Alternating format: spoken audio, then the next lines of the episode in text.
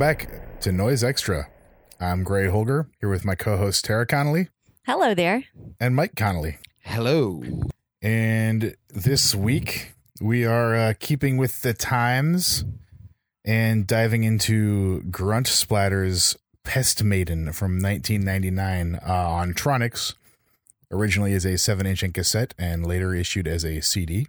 And we could not be more excited to be discussing this album and this project. It is, Yeah. Such a pleasure. Yeah. yeah, yeah, this is this rules. And not only do you get to hear us talk about this record, but at the end of our discussion, we talked to Scott Candey, the man behind Grunt Splatter, Jonathan Canady from Death Pile and who collaborated with Scott in Blunt Force Trauma, and Phil Blankenship from Tronics, who released this back in 99 and reissued it in 2004. So we've got uh whole the whole host of people involved in this to uh give us Uh-huh. some more insight on this awesome release. Heck yeah, yeah, definitely uh really cool of all three of them to be a part of this episode. We're we're so thankful. So thank you, Scott. Thank you, Jonathan. Thank you, Phil, for lending your voices to this episode of this incredible album. We were just as excited to hear their responses. It was like we got a podcast Yeah, from them. It was so exciting. Yeah, yeah, it's amazing. But yeah, uh, before we get into the album, of course, we got to do that recent listening. Gray, what have you been listening to? All right, I'm gonna need everybody to fasten their seatbelts, or rather, get a comfy. Make sure you're comfy on your couch or wherever you're listening to this. I have been on a, a ear binge this uh, past week. Ooh la la. good. Mania, armed to the teeth on Tronics Pack Rec. I mentioned in the last episode the Killer Sale. This is uh, one of the discs available in that. Keith Brewer of Taint doing excellent junk harsh noise abuse there's uh all kinds of recordings of like the firing range or maybe not a range it sounds like uh some people with some heavy artillery out in the out in the woods or a field somewhere gives it that sort of creepy paramilitary vibe combined with just some great harsh noise. This one's awesome and uh highly highly recommended. I listened to uh, a couple comps actually four compilations. The first one being Noise Transmission, which was a live gig, and it had Rectal Surgery, Irakara, Cazzodio, and Mortar Machine featuring Atrax Morgue was how it was billed. The uh, Irakara tracks are killer. The Cazzodio tracks are. I like the studio tracks more, maybe, of those versions because they're way more blown out and distorted, at least in my memory. I haven't listened to those records in a while. And Mortar Machine is, you know, you get Marco in rare live form. So, pretty cool comp. Hell yeah. These are all very explosive. that threw me in the zone. So I listened to Death Odors 1 and Death Odors 2, the slaughter comps Classic. of, uh, you know, Death Industrial, sort of some of the slightly neoclassical tinged and dark ambient industrial stuff from that. Those comps are legendary. I feel like we have to have to cover those comps like soon. There's so much great stuff on them, and as a whole, they they paint such a nice picture. 100%. The other one that I know that the Connollys were listening to because we were texting about it is the Sounds of Sadism compilation that Yes. Paul Silas oh and yes, Crowd Control absolutely. Put out back in the day. Which, man, flawless power electronics comp, like just absolutely perfect. Really, just a, a great lineup and a great, uh, great release.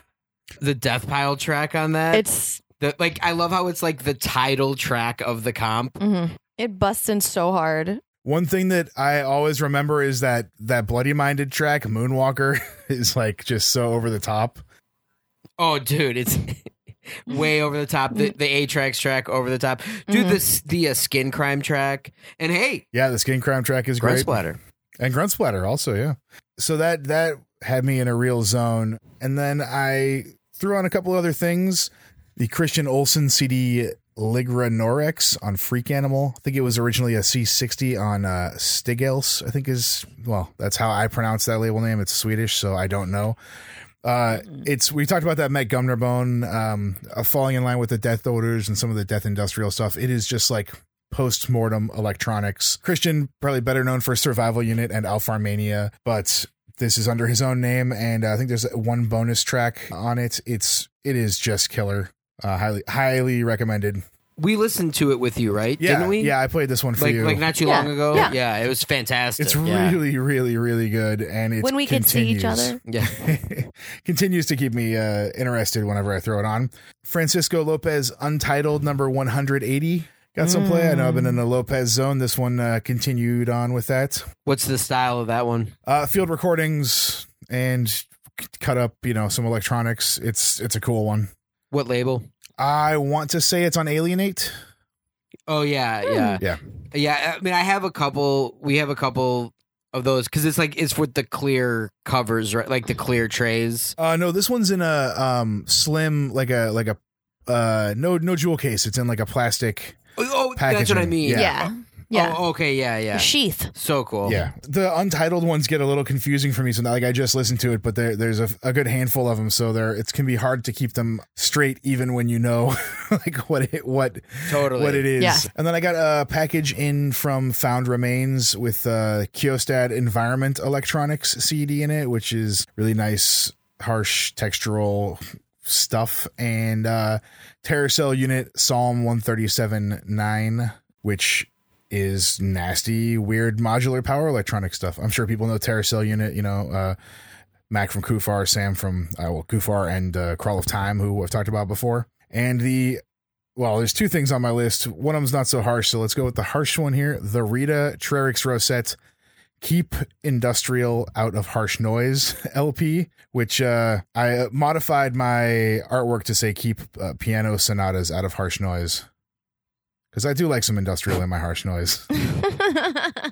I Well, I you know. I prefer uh, no rules, but that's maybe that's just me. yeah, I'm like that's how some people may feel, but I don't identify with that. and uh, and then I listened to uh, we, after we did that awesome Cyan seven inch. I put on Sync Assign the CD on Manifold. Oh, it's so good. It's so good. The seven inch though, I think might be my favorite thing from them as I'm digging through. Although I think we probably have to talk about the Synapse Atmos LP sometime. yeah, the- yeah. I mean, Mhm. so, there's so that seven inches. What a what a mind blower. You know. It really it's the it's the closest in zone to that that Tangerine Dream Zeit feeling that I that I really like that they capture. And so that was a lot of stuff. So thanks for bearing with me. I, I there's more that I forget to write down or isn't in the Yeah, stack that stuff. anymore. But uh, that's that's it for for right now. What do you guys got? Uh, well, we were doing some some spring cleaning and came upon a Mhm. couple boxes and discovered some old treasures that we had been looking for. One of them being an early Chondritic Sound CD, Uh-oh. the Black Leather Jesus 14. Oh Mhm. hell yeah! Uh, so Yeah. so good. Now you said when you were talking with Richard, it was originally supposed to be 13. no, it's supposed to be tw- supposed to be twelve. Oh really? also two years later. Yeah, yeah.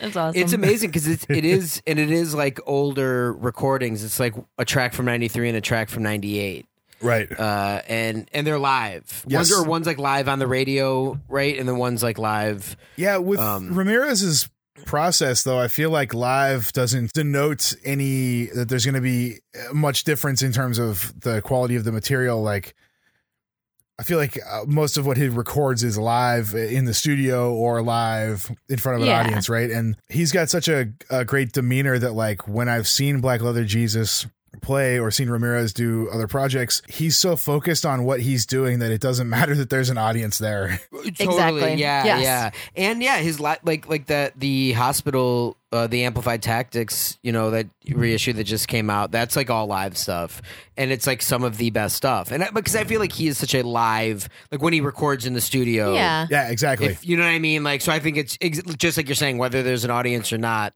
it's gonna be it's gonna be Ramirez. It's gonna be sick. and even so. live, he's playing on the floor. He doesn't. Yeah. He's not really, you know, interacting. He's doing his thing. I wonder what the lineup. I mean, '93. I wonder if Dave Gilden is on that. Is there not an that- insert in yours? It, it's it just says um the the the um uh the the the, the track uh, um info like live where, but it doesn't say lineup. It doesn't have a lineup. Uh, maybe at some point I, think, was unless it's on the other side or something. lineup. I Okay, remember yeah. it, it's like black on black. Uh, It is hard to read too. Yeah, right? yeah, Yes. yeah. Well, yeah. either either way, it's an incredible one. If uh, if anyone has that in the stacks, it's a great great time to revisit that. Always a good time to revisit Mhm. Black Leather Jesus or Richard Ramirez or any of his forms. Oh, uh, it's never a bad time. Uh, and actually, we also pulled out Tangerine Dream uh, Zeit. Uh, Yep. double LP after you had after we did the Cyan episode, and that got that's gotten multiple spins Heavy play. uh, just an absolute stunner, an absolute classic. It's good to look at too. Oh yeah, and it looks The good. We, cover we- art's we actually great. have it. The We've been, crazy we've been doing the style where you put the record like put a record facing out on the record shelves, and so we got we actually have that. It, we have that Atrax Overcome and Rainforest Green Graves kind of all together. They look really They cool. look really together, nice actually. together. Yeah, It's a good mix. Look- and, and then Con-Dom Eighth Pillar. So it's it's like a perfect Just little chilling. perfect little combo. And then actually Ramirez, I keep my stuff inside. Yeah. So uh, it's uh, I love that style. Well, you can't put that one on a shelf because it's got that damn lock on The- it. Exactly, exactly. what a classic. And then really, we've been gearing up heavily for this episode. So we've been listening to a ton of uh, grunt splatter, Yes. uh, including the Ruhr Hunter grunt splatter split CD. I love me some We- Ruhr Hunter. That's that's Ruhr due Hunter's for great. Uh, for an episode sometime too. Al- also worked with Chaos As Shelter. Uh, runs the Glass Throat label. Fantastic CD. The Ruhr Hunter stuff's amazing. Grunt Splatter stuff's amazing. And then just been listening to. Well, also gearing up for this episode and getting in the zone. We pulled out some uh, Death Pile. And Oh, yeah, that was specifically, back on the prowl Ooh. was just sounding more insane than ever. Uh, the greatest. op- Everybody rest at the, ease. the greatest opening to like a PE album, uh, greatest first line, uh, just a, just a disturbing, heavy, dense, perfect American power electronics album. Uh, so that's got that's actually got been getting played a lot.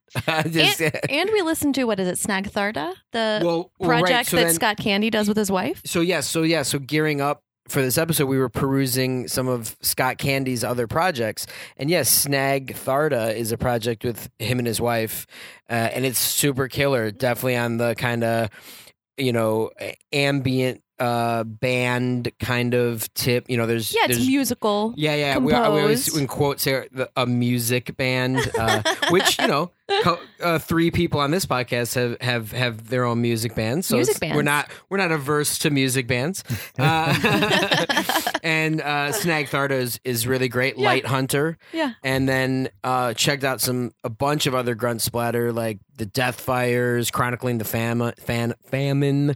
Um, the apparent um oh shoot uh, the name's coming just just went out of my head but uh all I, pretty much grunt splatter all you know it's fantastic and then he also has a new project um the corvidae cabal Yeah, that stuff is Heck great. yeah, I actually Cabal. grabbed some of that from Bandcamp recently. There's like four albums, and it is awesome. yep It's really good. we did the same thing we, we just grabbed all four Yeah, and really really really fantastic stuff And I mean, I'm like, you had me at Corvidae. yeah and, And- I'll I'll link that yeah. in the uh, episode description here. The the definitely Scott's Grunt Splatter Bandcamp, but also the Corvidae and uh, and Snag Tharta. snag tharta yeah which really leads us into pest maiden Wow, just The- you know, just wow. Yeah, I mean this and this this came up the last episode. Uh it was in your recent listening and right after we finished recording it was like let's just do that next week. That sounds awesome to get into. And It's befitting glad of the we got back times. Yeah. in. Yeah. yes. Yes, exactly. We're going back in time to look at the current times. And wow. And this is way back, actually. This is a 1999 uh, original release on Tronics as a seven inch, and 50 copies came with a, or you could order with a bonus cassette. This was one of the early things that I ordered from Tronics when I got in touch with Phil way back when. So we were talking, and it's like, wow, we've known each other for over 20 Nice. years. And I have like these artifacts of stuff I bought off of him that is like points to that time when we first got in touch. Um, and Did you get the bonus cassette? I do have the bonus cassette, yeah. Nice. th- this is uh, an early order and one that I really enjoyed back then. But I, you know, I probably hadn't listened to it in a good stack until you know, why probably some years, and then the CD came out, and I listened to the CD when I got it, and then it's been some time, and I just uh, threw it threw it on last week, and wow, it, it really just sounded better than ever. So this was a natural choice. It's uh dealing with the the plague and it's uh it feels very fitting to talk about now so No, absolutely. And and and as you'll hear him, uh, you'll hear Scott himself um, discuss in in the interview with him. You know, this is this is really when Grunt Splatter started treating the albums as a narrative. And you can really get that Yes, with this. I mean, obviously, even though it was recorded kind of separately, it putting it together this way, it is a full on narrative. And with the titles and everything, it's it's a really really great um and, it, and it's kind of like the first in that style for him you know and his albums after that would continue with that style and hone it in more this is the beginning Yeah, and everything about it is uh, emotionally charged, you know, um, down to the titles and the moodiness and the energy within the tracks. Um, it's it's really, I don't know, it's very powerful. um Tara, now you Tara's of course been going deep into the titles and the references, and especially from what And what a pleasure it's been to Yeah, read about so the plague. don't, Tara, why don't you just start with Pest Maiden and uh, what is that a what is that what is it what is a Pest Maiden? What is that about? So Scott was reading the Journal of the Plague Year by Daniel Defoe. It was released in 1722, but it took place in 1665, which was known as the Great Plague. So it's the Great Plague of London. Um, so it wasn't the biggest plague, but it was their last major plague. So the Plague Maiden, or the Pest Maiden, as they were known, um, were a, were the legend goes that she was born as a blue flame from a dying mouth of someone who had the plague. Uh, and she carried a red scarf and flew from house to house. And as she waved her scarf in front of their window or door, the people inside would catch the plague. Uh, so I think that's an amazing, like, um, legend of the pest maiden. So that just kind of starts us off on our journey through And you this could- album. And you could um, eliminate her plague bearing abilities by cutting off the hand that carried the scarf. Oh, really? Yeah. Wow. So, you know, ladies shouldn't carry a red scarf back then. so this is uh we're gonna i think uh, we're we're all talking about the cd edition here which is the most widely available version of this uh the cd is sort of alternating tracks from the seven inch and tape so it starts with the the first song on the tape and then goes to the first side of the seven inch second song on the tape b side of the seven inch and then the b side of the tape which is the longest piece on it 20 26 minutes almost and so we're going to talk about them in that order, uh, although we'll probably reference right. that Yeah.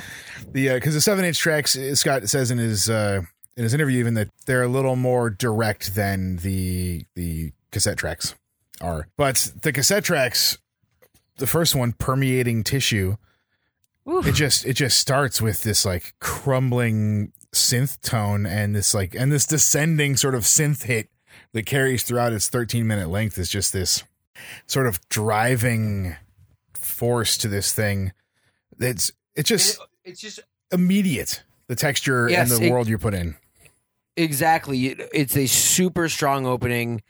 It's a descent into the plague. That synth hit, you know, just keeps you keeps you alert about what is happening, and then it's just these strong, heavy rains. Ugh. That's what I was getting behind. That Mhm. was just the like heavy rains that just are swirling and and and and coming from all sides. Yeah, I mean, a full blown thunderstorm. Yeah, like ac- absolutely. absolute thunder. Like, and I think we all agree, like, this just comes in just like heavy, ominous, burning foreboding. immediately. Yeah. burning is a good and, so- and so are the rains. I, there's such a heavy subtle low end texture and movement that yeah it's definitely just like the sort of oppressive gray dark days feeling to this where like a sickness hangs in the air and it's got these sort of interrupting little uh i wrote down sparks. It's not the right term but there's sort of something that comes in off time from the main sort of descending synth tone. And it's I, I was almost picturing that like people getting sick like each one of those a little a little wave of the uh, red scarf Oh, Oh wow! and I mean, and this is something that you know he a term he kind of used and was also used in the Spectrum interview. You know, this is noise ambient, and I think that's Mhm. a great way of thinking about it because Yeah. the sounds used throughout this song and, and throughout the whole CD aren't they aren't your typical ambient sounds. They don't. But but he's he has worked them and and and molded them into this kind of overall ambience which and it's not as it's an unsettling ambience too yeah, and it's almost like the noise becomes a field recording. Like Yes. it, it's very uh, textural, and it the sh- shifts are so subtle you don't even realize it's happening, and then you're like, wait, where'd the where'd the rain go? When that thunder come in? Is that fire? Like it's, you know, it's all just very slow and delicately placed. yeah Yeah, there's. I, I realize uh, I'm going to jump ahead a second, but as we get to the end of Oh, this go for piece, there's. I mean, there's a few different events that sort of happen in this piece. Uh, at, Mhm. at 13 and a half minutes uh, in length, you know, around five minutes, you get some like sort of machine loop sounding thing. Uh, around nine minutes, the background static kind of falls away, but. Tor- towards the end, it starts to peel back a bit, the kind of all the layers, and there's just there's this you know, you're talking about the rain, this oppressive dark cloud that's just left there for the end of the piece that I thought was really cool. And while listening to this, it, it's a very repetitive 13 minutes. The longer pieces on this all have this sort of sense of repetition, but it mm-hmm. never ever gets boring. There's so much detail and subtle texture and uh, it's uh, there's so much attention paid to the type of sounds that it's ne- you're never like oh i wish this would change. When it changes it changes slightly or with some little event or something mm-hmm. pulling away or something coming in. But it never wears out its welcome because you're just submersed in this thing the whole time and it gives you just enough change. So it's it's really like repetition done right and and really interesting. It's not you know it's not just some loops. It's not just this. It's really woven together to give you a a really a, a feel you know it brings on a, a mood and settles in and just goes Oh, I t- totally Yeah. agree. And and yeah, like that part when the when to me it was the rains, the rains kind of kind of let up, but it's that feeling where even in a super stormy day when the rains let up, there's almost even more of a weird kind of feeling because everything's still gray, everything's dripping, but there's almost like a stillness, and that's what I got when the rains kind of went away. It's it was it was it wasn't necessarily like a uh, reprieve. That's so fun. I was like, the rain subtly clears, but the winds are taking over. Exactly. And I, I, feel like the this is constantly shifting to the point that yeah, you just can't get bored because everything is just shifting so slowly. It's almost like those color changing lights that are just changing ever so slightly, and then all of a sudden you realize what happened. Yeah, yeah. It's it's a it's a really strong and, and great way to start the the yeah, CD. total pleasure. This Love was- the And- and title. you- sorry no, no, go ahead. uh, when I put this on recently before we decided to do this episode, this just this track, I was like, "Oh, I made the right decision." You know, sometimes you might put yeah, something on you're not in the mood for it. I put this on, and I was just like, "Yep, okay." Why haven't I listened to this like in the last month? You know? Hell You're like, oh, I did want to listen to this. I is- did. It's so yeah, exactly. It's just that immediate, just that Yeah. first synth hit. You're like, I am in. Mhm. Um, Terry, you you you pulled up some some plague death numbers in in London. Oh, because that's where the the, the Yes. book that he references the uh, journal of the plague year is takes place in in london and Well, so here you- are the things that I thought were interesting about the London plagues. Um, the so they had several plagues. Uh, the first in 1603 had claimed 300,000 people. So like think of that like relative to the population at the time. Uh, 1625 was 35,000 people. In 36 it was only 10,000 people. But then this is the plague um, that we're kind of looking at the most, um, and that's 1655 to 56, 100,000 people up to 200,000 people. That was a quarter of their population. Um, so just imagine a quarter of the population disappearing.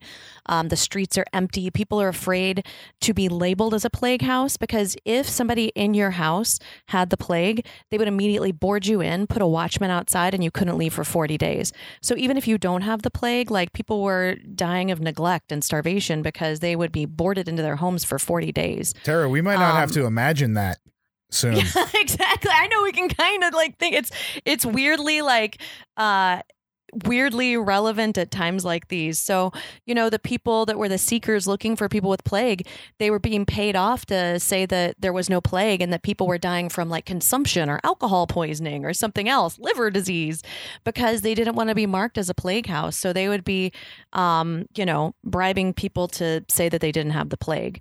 Uh, I thought it was really interesting. I love omens. Uh, and in 1664, there was a comet that went over London. And so everybody was freaking out and they said it was a foul omen and they were waiting to see what happened. And then having the plague hit in 1655 was really um, crazy and poignant. And it made people think it was the end of the world. Uh, and I also want to point out that the Great Fire of London is 1666. So up to 200,000 people, a quarter of the population died. Then they all came back to the city and then the city burned to the ground. Like everybody in these years thought the end of the world had happened or that they survived it and then they were being punished again. So it was a really intensive and crazy time. Um, I wanted to say there's three types of plagues septicemic, pneumonic, and bubonic. So uh, they're all caused by the same cocoa ba- bacillus bacteria. So shout out to bacillus. Uh, it's a coccobacillus. It's a gram negative bacteria. Um, and that causes all of the plagues. It is found in a rat flea. Uh, it was named Yersinia pestis, but guess what? They didn't find out until 1894. Think of that. Nobody knew where the plague came from until 1894. Wow. Um, so years and years later. Uh, Centuries later. yeah, centuries later. Wow. Uh, so I I thought that was interesting, and then also um, the way that they find out uh, when they're doing archaeological digs to f- see if it was an actual plague burial site when they find mass graves of bodies. Uh, they look in their teeth. So the Yersinia pestis lived in the teeth of the victims. And so they actually scan their teeth to find out if it was a bubonic plague burial site. Wow. And that leads us pretty perfectly into the second track, All Fall Down. Because this is now the plague is is taken hold and now the you know the deaths are occurring. Yeah, the streets are emptied. Uh, there's weeping. And this is the Everybody is shocked. A side of the seven inch that opens with this groaning wind before, yeah, layers and layers of weeping are what you can hear. You there's a little bit of conversation, maybe, but mostly it's just sobbing piled Yeah. on, and this sort of seasick oscillation. There's a there's a dull ringing in the background. Ah, this this one is a really this has the same amount of movement as the last piece, but in five minutes. There it goes through Yes. such a, a nice zone with these sort of fade outs and, and returning of this kind of dull ringing. And there's just this straining plague wind that comes in towards the end that just gets louder and louder and louder. And yeah, this is people are dying, people are dead, people are mourning, grieving, and still dealing with these miserable situations and this fear of the unseen. It's a very intense emotional track uh, for sure because yeah, those death winds are are are really blowing around, uh, and then yeah, that there's that point where that high tone kind of starts creeping in, and it just kind of adds to the tension. It's kind of below and above the winds, but it just it creates this uh, really incredible tension. Yeah, tension. tension, I think, is the perfect word for that. Like this, even like there's gasping and weeping. Like, yeah, absolute tension. Yeah this this track is is i mean what a great what a great side of a seven inch but then in the context of the putting it in a full length it just it really uh it really sits right in this CD, especially in between permeating tissue and a hasty grave. Oh, that's right. And then the title, um, Oh, right. All fall down. It's there's speculation that um that the ring around the rosy, uh, the you know the childhood rhyme. nursery ri- ring Yeah. around the rosy, pockets full of posy, ashes, ashes, we all fall down. It uh, is a reference to the plague, uh, and and that's what, what was it in? Because the the posies were supposed to be yeah, the posies were supposed to ward off the plague. There were there were different like flower guards that people used, um, but but definitely posies would people would keep in their pocket. Uh, Oh, I've always thought of it and then as uh, putting flowers on the dead bodies so they don't smell as bad. is That's- Well, it could be- hey, it you know, That's what I thought of It as could- like just uh, like growing up or whatever. Well, I've never looked into well, it. it That's could- just what I always it, assumed. it could it, it, it could be that too, but but also the plague doctors would put uh, flowers and scented things in the nose of their mask. eucalyptus and mint and other things in their Nosegays? mask. That's why they have. Um, exactly. Well, I mean, nosegays you usually carried, and then these were just nose masks. Like they they had those long, um, you know, pointy, um, like crow masks, and that's what they would wear. And they had kind of goggles in them, and that was their protective gear as a plague doctor. And yes, nose nosegays for sure. I mean, it smelled terrible. This is not a time when they had um, sewage and sanitation. I mean, that that, you know, like we've discussed before, having having great um, sewers and access to water um, and and methods of getting rid of waste and garbage really uh, decreases your likelihood of plague. I can't imagine what it smelled like. Oh my then. god, it had to be just god awful. They had people that were scrapers and in the street, so everybody just threw their like old garbage and like chamber pots and stuff out their windows, and then the scrapers would just scrape it into a pile on the edge of town. So basically, just just gross waste is just like scraped up using these awful shovels by hand. I'm pretty sure I hear some awful shovels on a hasty grave. Oh, this is the Oh. graves are being dug. It is a arduous task, and the shovels, the dirt, the shifting earth. That's what this track is. This is what the earth hears when the graves are being dug. That's how I took this Yep. track. Ugh. Yep. There's there's this uh, gravestone ambience is all I can call it. There's this sort of like concrete being dragged sound in it, and you get Yeah. you get soil and leaves, and I I can't escape the darkness from this one. So it's like it's a moonlit night. It's it's wet, it's miserable, and you have to move this earth to dig this grave. And there there are these weird parts that come in. Uh, maybe on the second half of the track. This is, you know, of course, one of the longer tracks. That it almost feels like there's like this sliver of light that's trying to come through, but Mhm. it's not getting let through. It's it's just it's not happening. So I, I thought the scene was like the end scene and the beyond, you know, when everything kind of backs away and they're on like some like oh wow, abyssal plane and then everybody's looking around.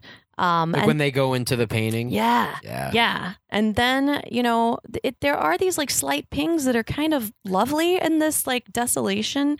And then I was thinking, like, is that like, are these the souls flying away? Is this, you know, hope that's maybe still existing? Are they like candles lighting up in the night? Um, and it, it's just such a, a crazy scene that you get. And, and yet again, you know, we've talked about this in other tracks, but like where we start having trouble describing the sounds because they're just made so cohesively that it, it becomes more of an image, you know, it becomes more of a feeling that you get. And so instead of describing like what it sounds like, it's like you want to describe the feelings you get from it because it's it's all, you know, just it goes together so cohesively. absolutely. You know that pinging you talk about. I it's it starts kind of early on in the track, and there's also sort of a almost a melody that's in this piece that kind of comes in, and it's just barely there. And to me, it's I I just wrote down the Ravens Watch. Like I I really had a Ah. I I went full gothic on it. Like there's no there's no avoiding it.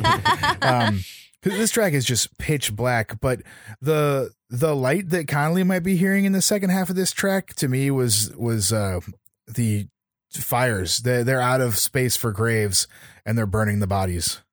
oh wow, Wow.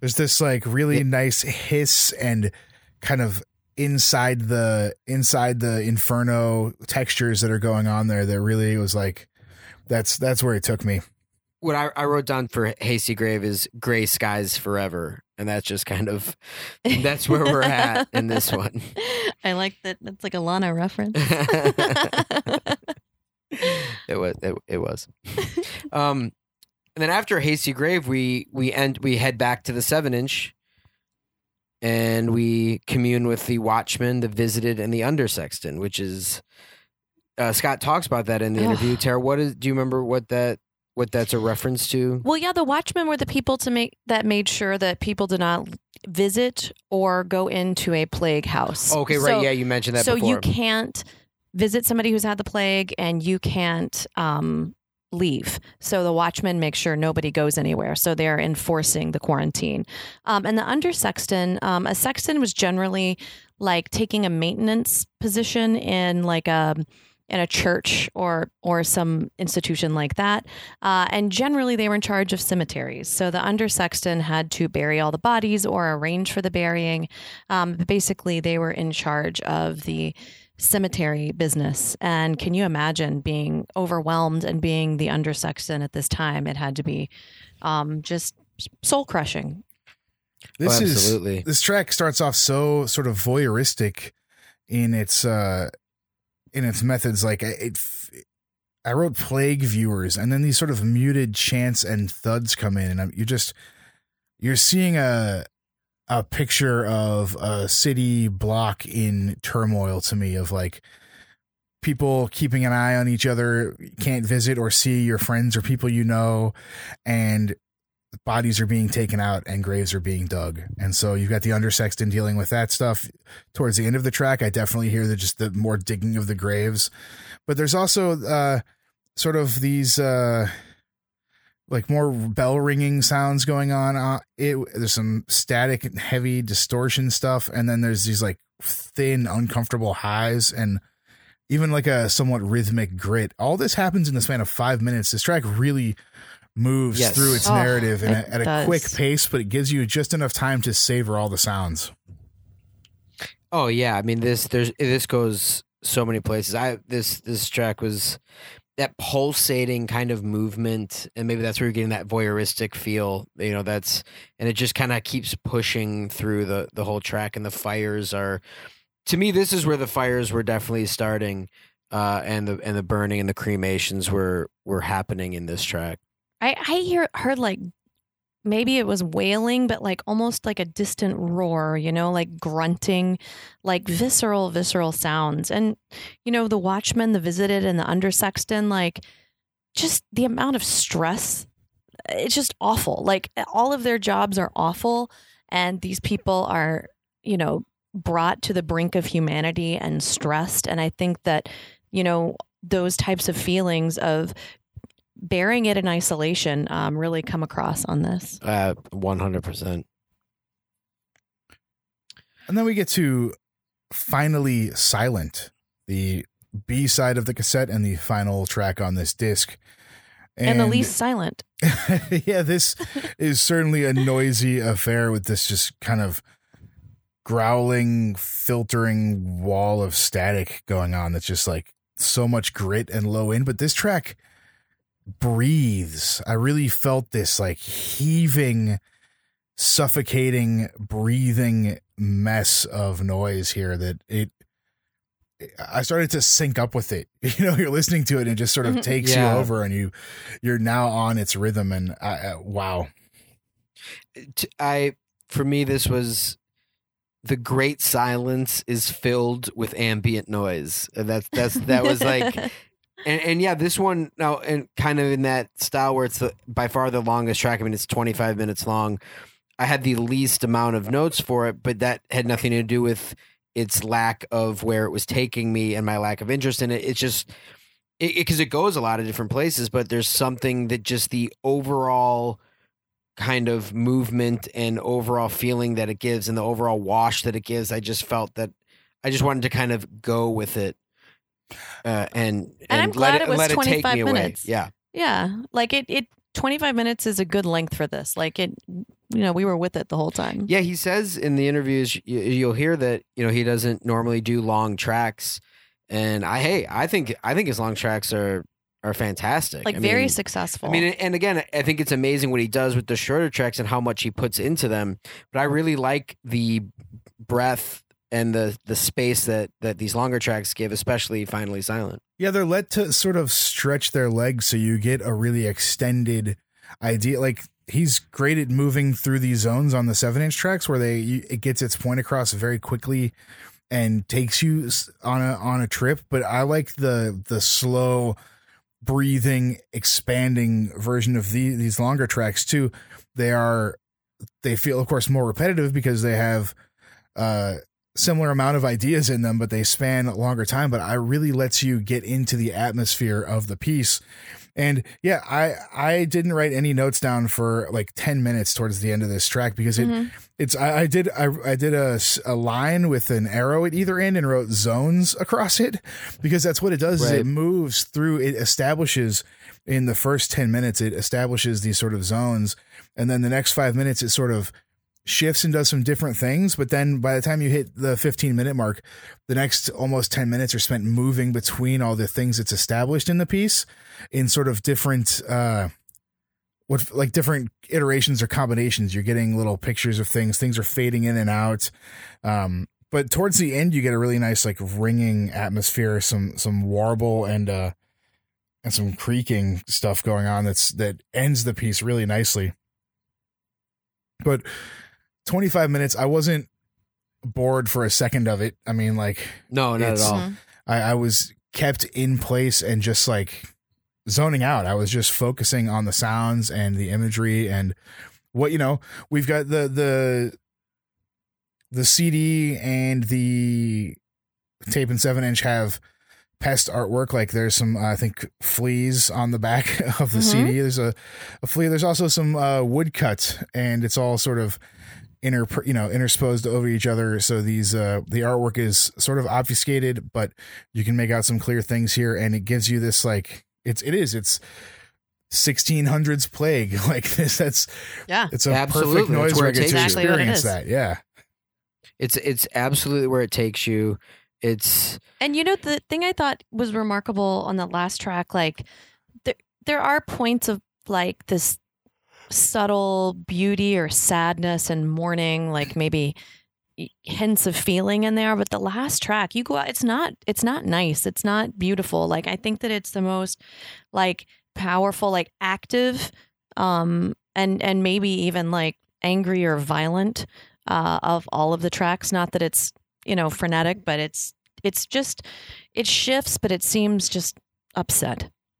it's it is an upsetting end. Uh, uh, not that it's not welcome while listening to this, but it is Mournful. Yes. Yeah. Yeah. It's it's a perfect way to end this this narrative and this and this uh you know this collection of ideas and the collection of images that we're giving given and and really like you know taking you to that spot where humanity is brought to the brink you know like absolutely brought to the edge to test you know what we're going to do in those times. Yeah this isn't just about the plague but about the humanistic ramifications of such a Mhm. thing. And it gives you all that through titles and artwork and the vibe of it which is really a nice a nice thing. It sounds Yeah, like how much beautifully stress miserable. can we bear? Yes, Yes. there you go. No that's perfect. You know noise Yes. ambient that's where it's going to take you. And wow grunt splatter i mean we can't we can't emphasize enough that everyone needs to go out grab any grunt splatter this pest maiden of course is incredible but anyone you're good with uh, you can pick them up all through his Bandcamp, uh, or if you know you got these discs, pull them out. If it's been a while, it's time to do it.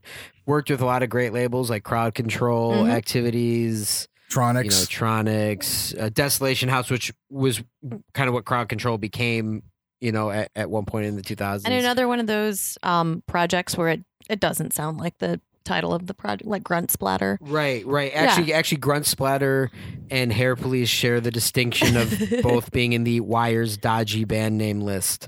yay Uh, so, so, uh, congratulations yeah, guys So we we we share that uh, distinction. uh, which is you know it's it's, a high honor I think Yeah. to share something with Grunt Splatter. Um, but also It yeah, also of course Scott uh, did Worm Gear, hmm uh, Extreme Music Zine. Uh, so uh, and actually you know he mentions it and so does Jonathan in the in their interviews. Um, and we've already kind of discussed that we we want to we'd love to do just a worm gear episode maybe with Scott. So hey Scott, we're letting you know right now. We're coming for you. Just putting it out there. and and yeah, like we said, his his new project, uh, the Court of A Cabal, is fantastic. We're gonna have links to all all his stuff, the Snag Thardas stuff. It'll all be up there. Can't recommend enough to pick it all up. Yeah. And now you're going to hear Scott Candey, Jonathan Canady, and Phil Blankenship uh, in a little Q and A session here to discuss this working together and this record. Heck and yeah! it's So awesome. thank you, Thanks so much, guys, for doing this. Thanks thank for you listening. so much. Thank you so much for doing this. It rules. And yeah, thanks thanks for listening. Thanks as always got a got a shout out. Thank you so much to our Patreons. Uh it, it, it means a lot and it's it's it's it helps to keep us going. So uh thanks a ton to everyone who's who's helping out over there. Absolutely. And and we got we got a lot of we got a lot of stuff uh going on over there. So and uh, swing on over and check it out. we have more episodes like this planned right now where we're going to be talking to the people behind the records. So uh, hopefully y'all like this new evolution in the podcast because I think it's here to stay. Yeah, definitely. We're we're we're we're so into we it. We love it. I And- just the insight that people have provided thus far is is just mind blowing. So so grateful. Absolutely. So thanks everybody. Listen to Grunt Splatter. Listen to noise. Keep listening to noise.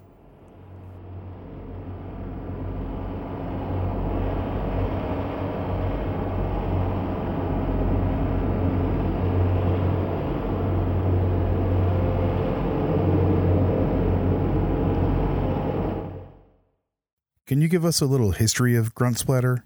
How, when, and why you started, some of your early contacts, and uh, what kind of equipment were you using early on?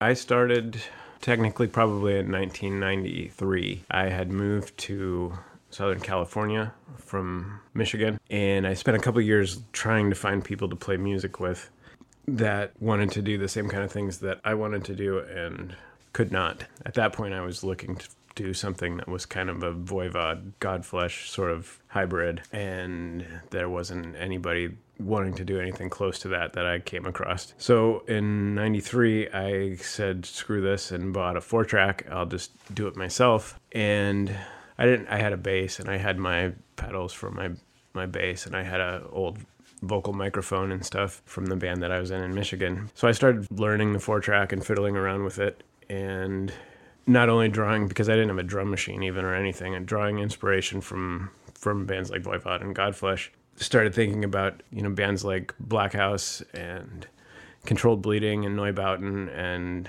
SPK.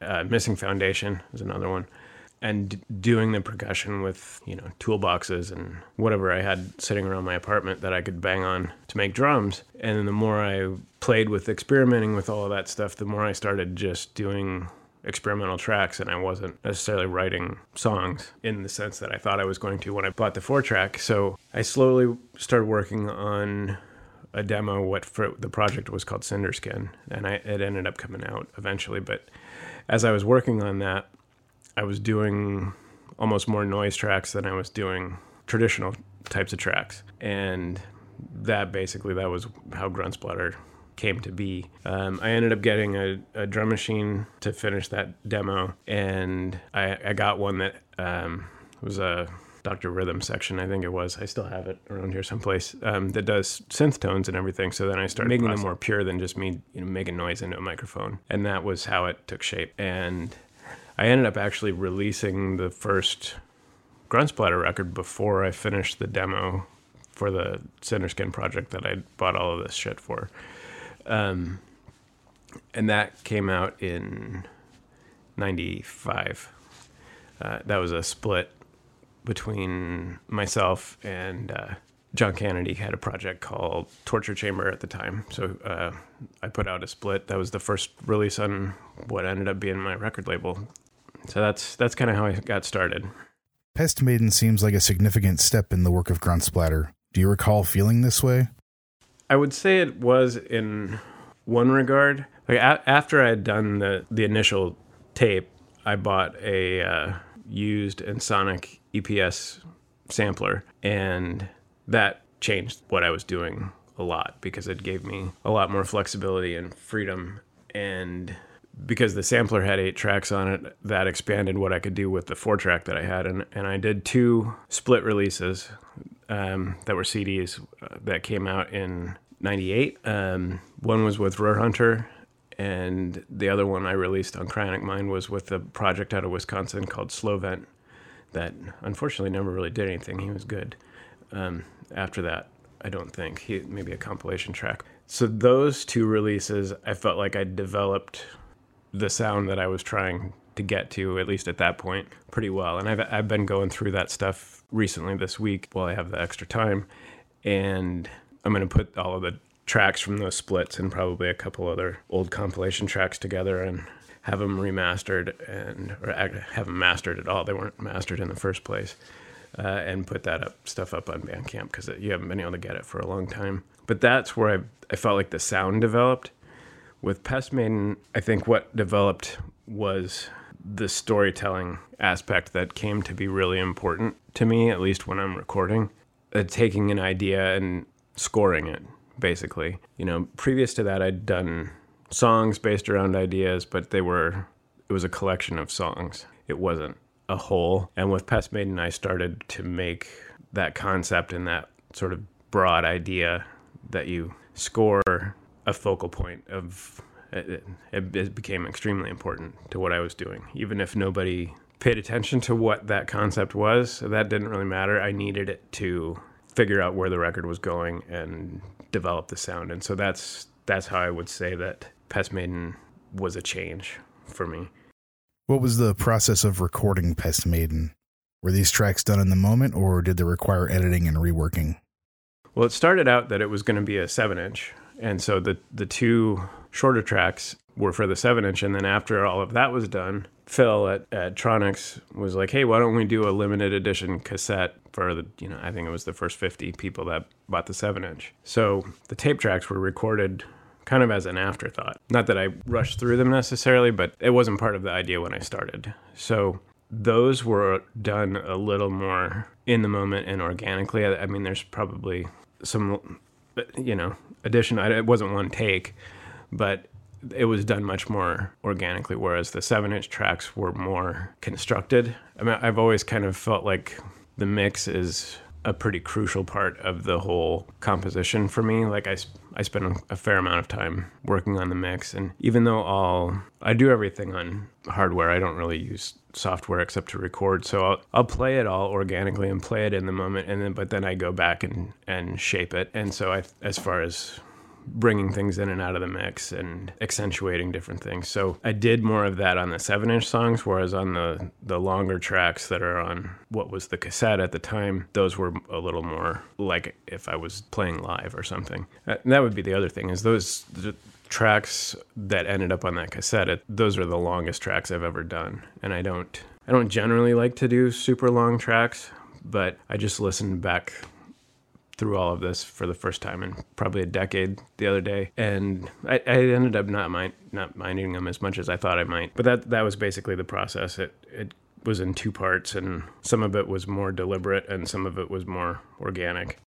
Pest Maiden has themes dealing with the plague. Was this something you were interested in and studying at the time?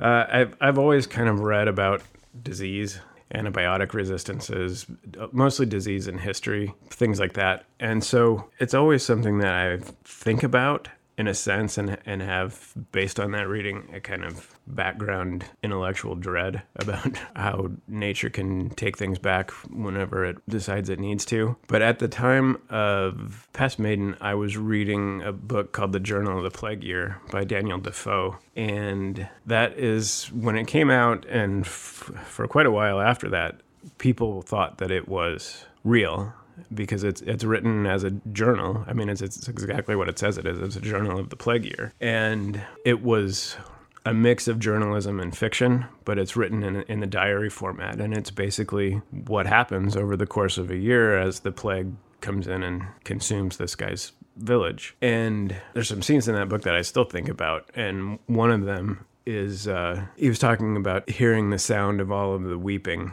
coming from behind the locked doors in the empty streets and everybody's house because everybody had somebody that was dying or dead in there that they couldn't do anything about. And so that that was kind of the concept that drove this the track I'll Fall Down. That's one of the few times that I've used samples actually was the weeping in the in that song. And then the the other track from the seven inch, The Watchman, The Visited, and the Under Sexton. That was just sort of the people that watched to make sure that people weren't leaving their houses. The Visited were the people where the plague had come. The Under Sexton was basically this apprentice priest that had to deal with burying all of the corpses. So that track kind of moves through those three perspectives, I guess. So that that book definitely weighed on me, but it's something that I that and uh, The Plague by Camus was another one I'd read right around that time. So it, it was something I was thinking about a lot, but it wasn't something that was new to me at that moment necessarily. I just lucked out and found a couple of really more personal books that were really powerful that helped me focus on doing what I wanted to do with it. How do you see Gruntsplatter's evolution after Pest Maiden?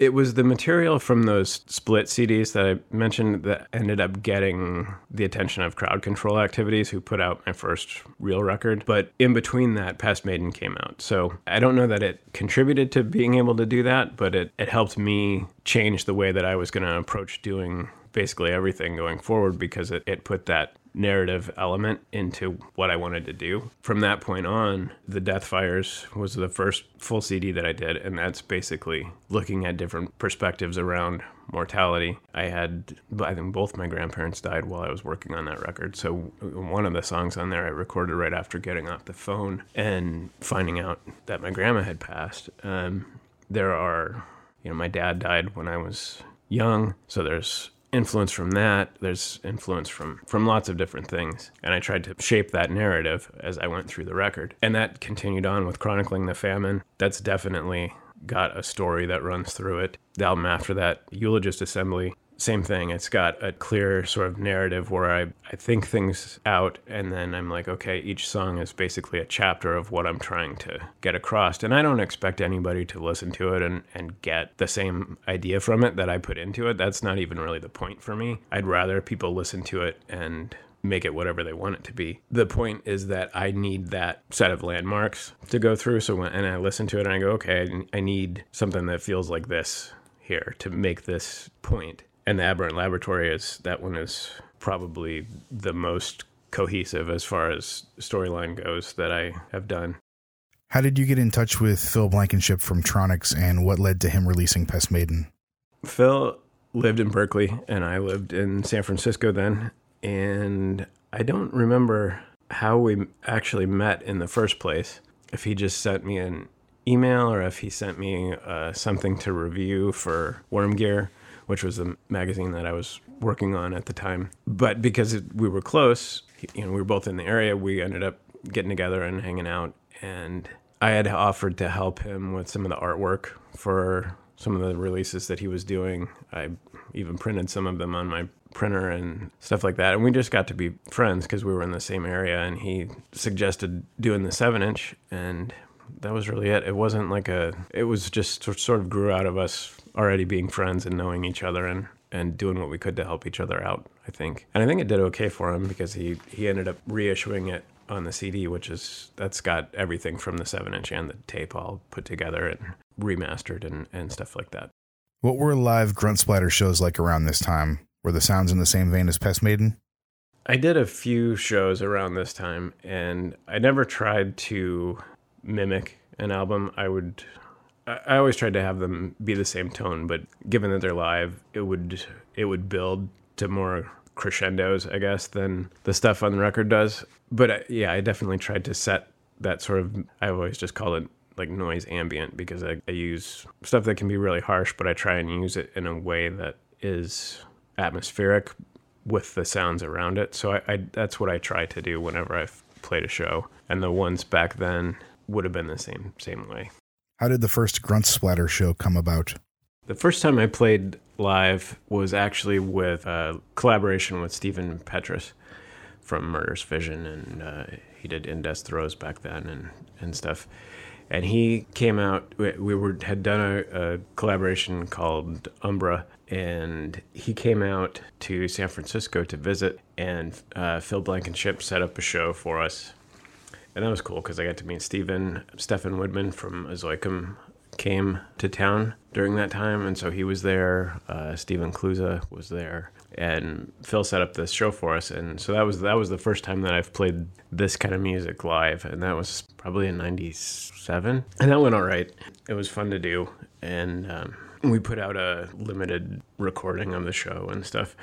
A few months after that, uh, I got a phone call from from Phil saying, you know, Gruntsplatter's playing, and he had gone ahead and booked the first Gruntsplatter show without ever asking me if it was okay, because I think he knew that I wasn't going to do it myself, because that's just not my personality, really. So he had booked a show with a couple of industrial bands, a Scar Tissue and synesthesia murder program and put me on as the opener. And so I had to figure out what I was going to do. And that was the first time that I played live. And um, pretty much every show I played in the Bay Area, Phil set up. There might have been one that he didn't, but he did the Troniks Fest shows, and I, I played both of those. And uh, there may have been something else. Yeah, and actually, the last show that I ever played was with you, Gray. I haven't played since then. That show, even though there was eight people there. I felt like that was probably my I was happiest with that one. So that gives you an idea what I was trying to do anyway. But uh, I don't have Phil to book stuff for me up here anymore. So um, I did a couple shows after I first moved up here, but I haven't really ever made it a priority. So that's that's how I got into it. I, I like the the actual performing. I hate standing around for you know 12 hours and the whole tearing apart my studio and all of that stuff that goes into doing shows. But the actual performing, I really enjoy. Maybe I'll do it again at some point, but I, it's just never been a huge priority for me. That show had a great lineup despite uh, poor attendance. When did you first meet and begin working with Jonathan Canady? Are there any unreleased Blunt Force Trauma recordings? I met John in 1995 because I we were starting Worm Gear and I wanted to interview Dead World for our first issue. And so I asked him and he said yes. And you know, we've been friends ever since. We basically just we hit it off and he was the biggest early supporter of what I was doing, and I was trying to support what he was doing because he he had done the torture chamber thing, and he was getting you know, he was launching Death Pile, and we were constantly throwing bands at each other to check out. So I've known John for a really long time. John is a John is a good human. And as far as in '97, we did the did the Blunt Force Trauma record, and there there aren't any unreleased Blunt Force Trauma tracks. We did the Blood Out record in '97, and then I don't remember what year it came out, but several years later, when Phil was doing all of the business card CDs, the little one track CDs that he put out on Pack Rec he asked if we would do one, and so we did a track for that. But that is it. There's nothing in the can.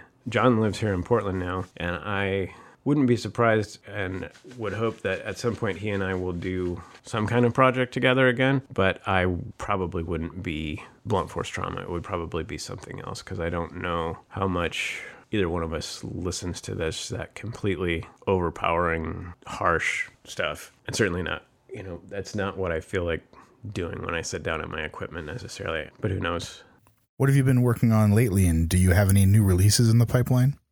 Gruntsplatter has kind of been on hiatus for a, a, number of reasons for a long time where I would do a compilation track here and there. I wrote the chapter on the American scene for the Fight Your Own War Power Electronics book, and there was a CD that, or I guess it was downloads, came with that. I did a Gruntsplatter track for that. But I hadn't done a, a lot of music for a while, long while. And there has been a collection of unreleased and rare Gruntsplatter tracks that has been in the works for probably five years now that Fall of Nature is putting out. It took me a really long time to get the material together, and I got it to him at the label a couple years ago, and I'm I'm not sure it took him a couple years to be able to to get it together to put it out, and it's uh, as far as I know, it's was sent to the pressing plant right before all of the pandemic stuff happened. And so I believe it's coming out soon, but I've thought that before. And that one has got four or five unreleased tracks on it, some compilation tracks. It's got a version of one of the songs off of Aberrant Laboratory that I actually had submitted the master to Dark Vinyl for that record. And there was just something about this song that was bugging me. And so I held up the release and I redid it and then resubmitted the master. So the original version of that is going to be on this CD. It's called Dragging the Rivers of Sleep. So hopefully that'll be out soon. And the other thing is, I mentioned I've been going through the material from the those first two splits from '98, the one with Roadrunner and the one with Slovent, and putting that stuff together along with a handful of other compilation tracks from around that period that haven't gotten reissued yet. And I'm gonna have uh, Thomas Garrison master all of that stuff. So I'm, I'm just gonna put that stuff together and put it up on Bandcamp. I haven't, and just to make it available because you haven't been able to get it for a really long time. So beyond that, I have a series of quote unquote power electronics tracks that I want to collect together as a as a single release too. That would be the six songs from the Passions of a Cripple 12 inch that uh, Force of Nature put out, and like the track from uh, Sound of Sadism. There's a track from the uh, old live bait compilation Bloodletting that I'll probably put on there. The track from that I did for the the Fight Your Own War book. Um, I'll probably put all of that stuff on there and see if I can find anything else that fits. I still have to find some of the masters from the, the original recording stuff from the Passions of the Cripple, so I don't know when that's going to be done, but that's that's another sort of reissue thing that I want to get done. And I started getting into modular Eurorack stuff a couple years ago, and that has been consuming and and really enjoyable. So I've I've been working on that kind of stuff. Uh, my wife and I did a record in 2018. It came out that we'd always wanted to do some music together, and we'd just never done it. And so we we finally did a. It's kind of a seven song short record, long EP. And she wrote most of the songs, but we worked on it together. She wrote well, she wrote all the songs. That's called Snag Tharda. That's up on Bandcamp, and that's kind of a shoegazy, David Lynchy kind of. Uh, it's it's much more traditional song structures than anything else that I've done. So I did that, and then as I've been learning the modular and reacquainting myself with all my recording equipment and and how I do things, I was recording a lot of music just to kind of get my feet back under me. And that stuff I ended up releasing under the name the Corvidae Cabal. And that came out, it was about the first sort of glut of stuff that I did was about two and a half hours of music. And I broke it up into four EPs. So that stuff's all up on Bandcamp. And I'm continued continuing to do that. I don't have anything else new ready to release just yet, but I have a lot of stuff that I'm working on. As far as Gruntsplatter goes, I know at some point I'll do at least one more record under that name, but I'm not quite sure when. The Corvidae Cabal stuff is similar but different, and it, it may end up becoming even more similar. I, I'm not sure. I I'm still learning all that stuff. I'm still fascinated by it, and so I'm not entirely sure where it's going to go. But I think that there will be another Gruntsplatter at some point. I just have to decide what it's going to be and and have the time to kind of map it out and because I, I, I, was very happy with the Aberrant Laboratory and I, I want to do something that will be at least as good as that. And it's been so long since I've done stuff that I'm just kind of building my confidence back up, I guess. Awesome. Thanks so much for taking the time to answer our questions, Scott. We also had a chance to ask collaborator and longtime friend Jonathan Canady some questions about Grunt Splatter. Let's dive into that. When did you first meet Scott and hear his music? I didn't meet Scott in person until I moved out here a few years ago. We got in touch in the mid 90s, maybe like 94 or something like that. He interviewed me for Worm Gear magazine for Dead World. It was just before Thanatos Descends was recorded then after that, we sort of became friends. Used to talk on the phone all the time. Was the Torture Chamber split the first release you guys did together? Yes, we had been wanting to do something together for a while, so we both liked each other's music, and um, that was his suggestion, I believe. And we did the Torture Chamber show. It was like a live set from 95 and that became the material we used for our side and then his was the first Gruntsplatter recordings if I'm not mistaken. How did blunt force trauma come about? if I remember right, it came out of a discussion we had about how so many noise albums were coming out by the same people, like countless albums, and uh, a lot of artists were doing that, just like one after the other after the other, and it was like a, a lot of artists were operating on the uh, quantity over quality method, and we thought about doing like a very layered, complex, dense album and uh, not worrying about if we do another one. Are there any unreleased blunt force trauma recordings? All that was recorded was bled out, and then we recorded one song for Phil's uh, business card CD R releases. That was it. Gruntsplatter is a very unique project. Where did you see it fitting in with the rest of the 90s noise and experimental scene? I liked Scott's taste in music. He used to send me uh, compilations that he made of stuff he liked, and it was always good stuff. I'm trying to remember, he I think he got me into like Illusion of Safety and um, a few other things before I ever heard them from anybody else.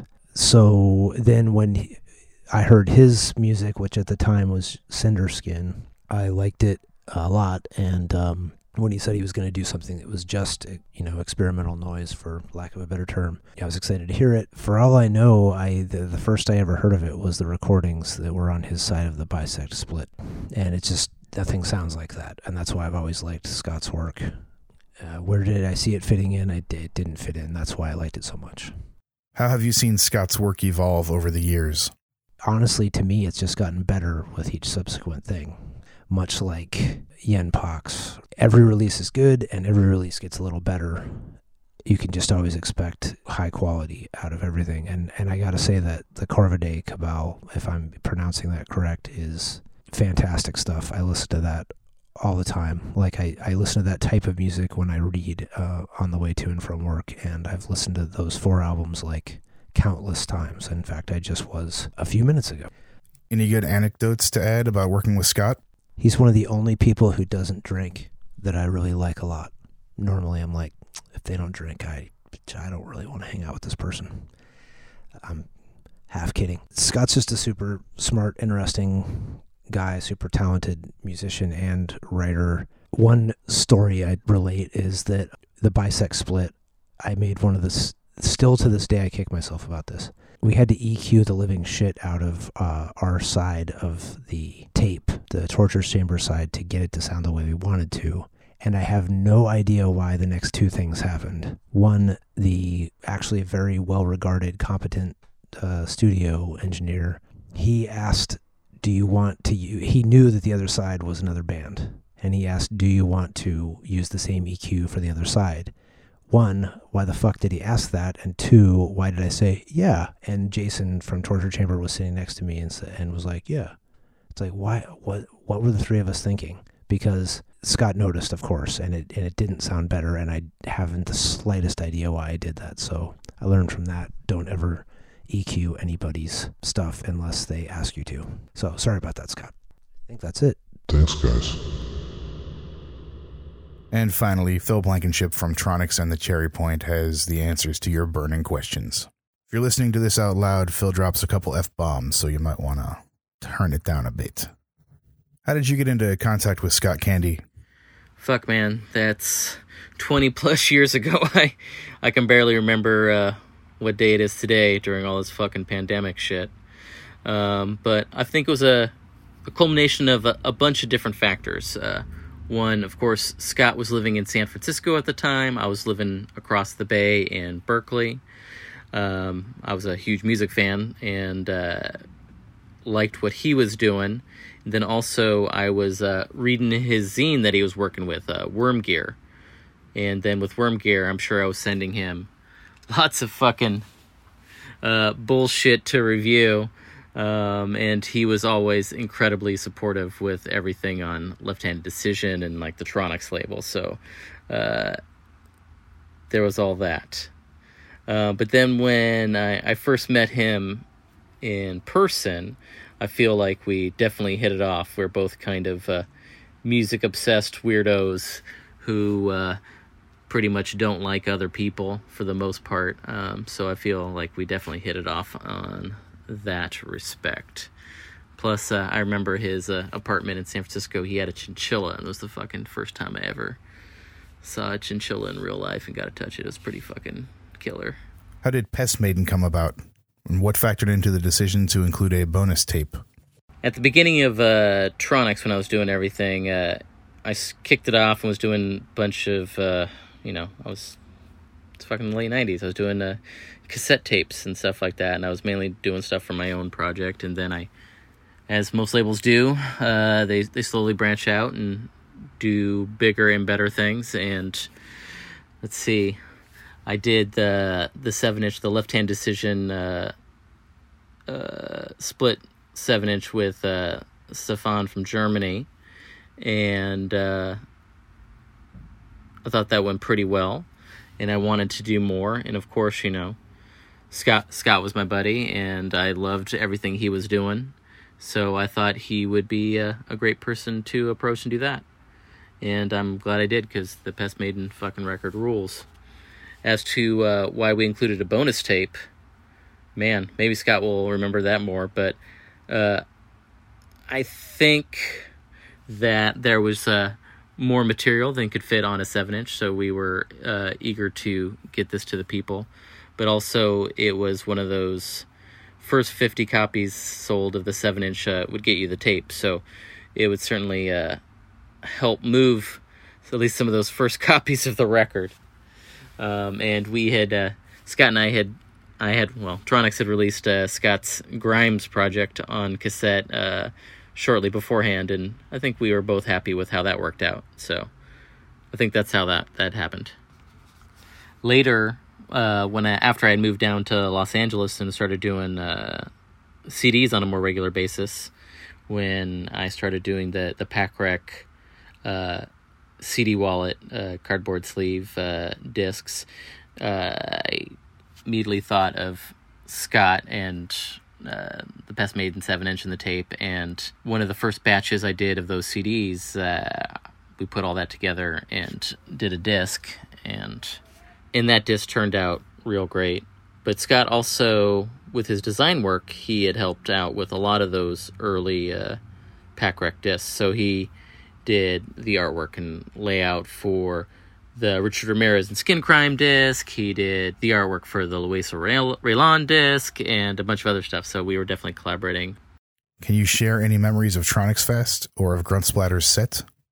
Anybody who's ever put on a, a show or a festival uh, can let you know that it is uh, very time consuming and stressful. And this was, I think, probably the first one I ever did. So I don't remember too much other than uh, Scott had a lot of gear, not as much as uh, Thomas when Control played, but uh, Scott had a bunch of gear, and I remember it being good. And I remember he had a, a video backdrop.